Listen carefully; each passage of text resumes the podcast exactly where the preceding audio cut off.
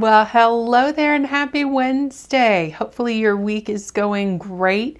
So happy to have you joining me here with our weekend review this week. So, let's start it off with some chill news. And the latest episode on the Chill Business Journey is episode 86, where we continue the conversation in our series on visuals on social. And we talk about Camtasia and Snagit. These are two tools that are released by uh, TechSmith. And so it's they're tools that we use every week. We don't use them daily like Canva that we talked about last week, but we do use them multiple times a week. So head on over to chilldigitalmarketing.com forward slash 86 to learn all about Camtasia and Snagit. Two really useful tools in my opinion at least.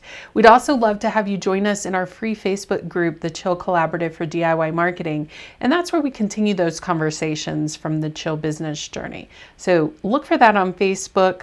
Uh, you can search for it or go to our Chill Digital Marketing page and you can find the groups there. So let's dive into our news this week.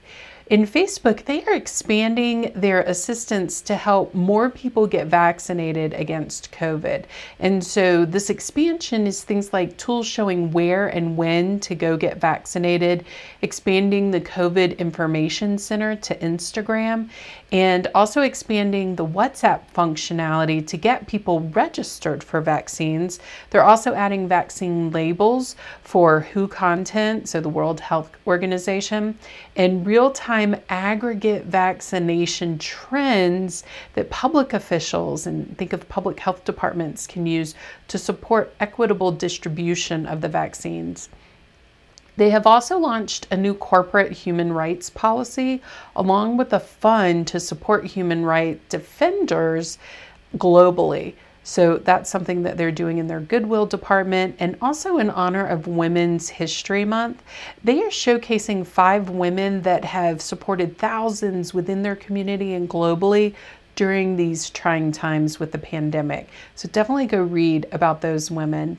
And then they're also improving the ways that they're keeping groups safe on their platform. So, one thing they're doing is they are removing civic and political groups from the recommended feature. It's not that they're removing them from the site, just that they're not going to show up in recommendations. The groups can still be searched for, and friends can invite friends to the groups. They're also going to be restricting the reach of rule breaking groups and members. So, admins and moderators are going to need to temporarily approve all posts within the group when a substantial number of members have violated Facebook's policy. What a substantial number is, I don't know. They didn't say, but that's something that you need to be aware of, especially if you're an administrator or uh, moderator for a group.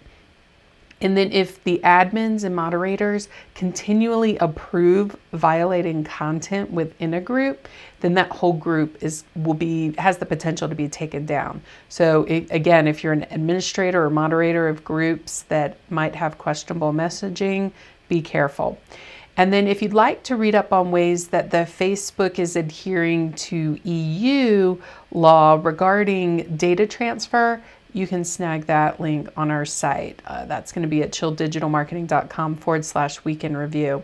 They've also expanded how creators on the platform can monetize their content with more video ad options. So now short form videos can have ads placed in them. So monetization for the creators as well as more placement options for advertisers.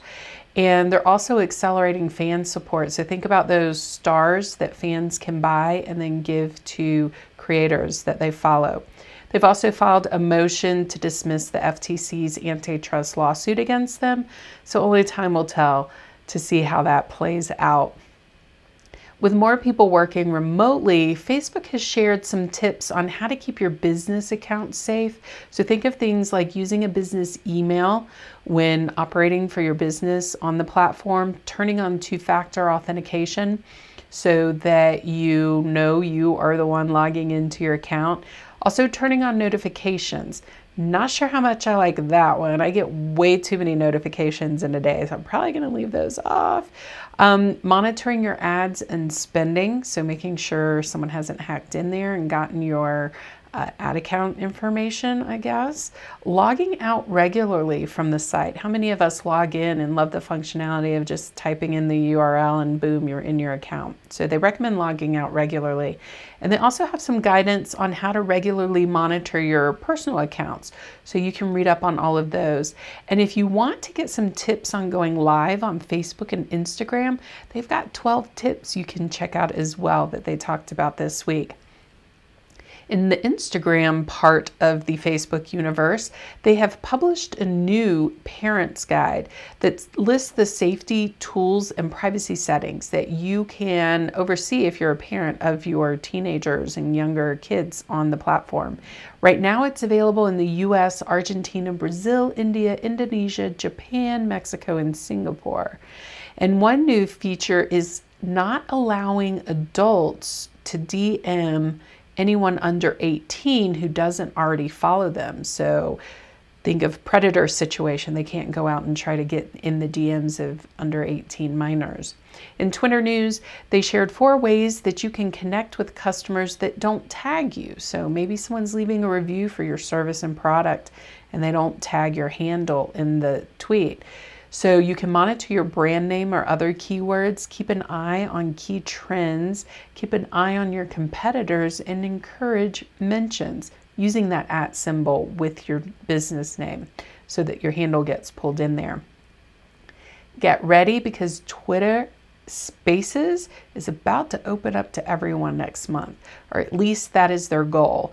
No official word on a date, but they are aiming for opening up Twitter Spaces, which is their clubhouse take. Uh, on their platform to everyone. I believe Android users and limited Android users have been the ones that have had access so far. You can now turn off DM responses to fleets so you don't get a bunch of notifications and DMs for fleets, which are their 24 hour go away bye bye tweets. Uh, so it's available for Android right now, coming soon to iOS. And it also appears that full sized images are going to show up in the timeline instead of cropped images and in the planners so that you can see exactly how the post is going to look. And that's going to benefit those posts that have portrait orientation uh, in their tweets. In Pinterest news, they have also updated how they're combating misinformation on their platform as it pertains to the pandemic. Apparently, this is a problem across all platforms, so they're all stepping up and creating these kind of uh, resources and tools and uses of how they're going to handle misinformation. They are also expanding their skin tone range to 13 more countries. If you recall last year, that was how you can do things with beauty products based on your skin tone color to pick the right combinations and, and products. And it goes without saying that Pinterest is a platform that is used for by a lot of users for planning.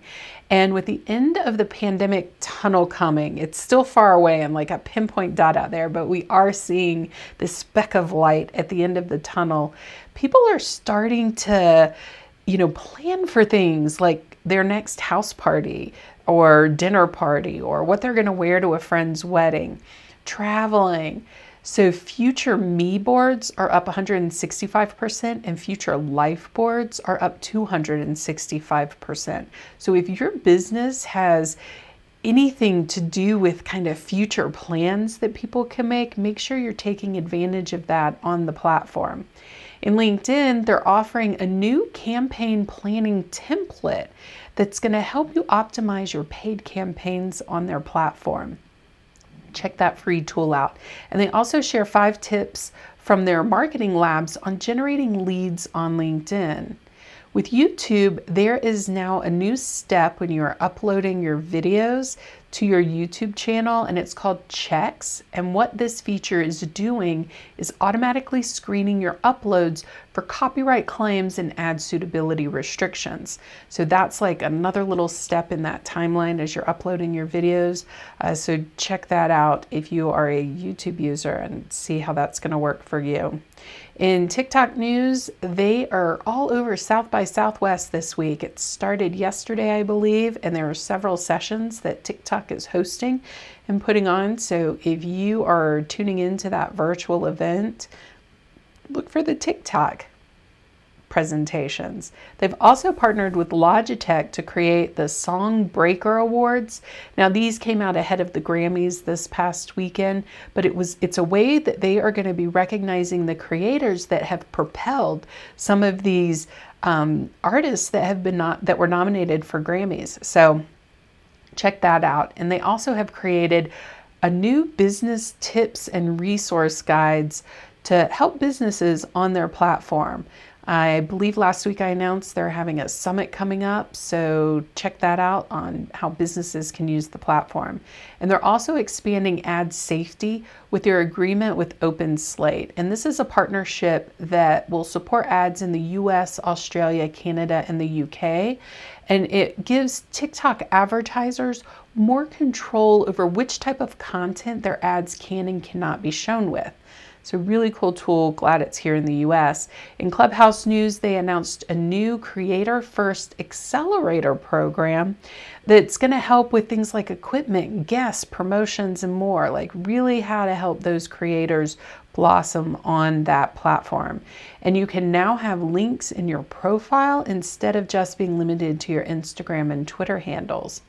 In this week's allyship segment of the week, I came across a monthly subscription box called Black Owned Business Box. So if you sign up for this subscription, it has a low monthly pricing of $49.95 per month. You could do an individual box for $59.95. So you get a discount if you go on the subscription plan. And they include four to six full size products that are made by Black owned businesses. So you can get the link to the Black Box subscription as well as all the other news in this week's news at chilldigitalmarketing.com forward slash weekend review. Alrighty, I will see you next week. Have a wonderful rest of your week and weekend, my friends. Bye bye for now.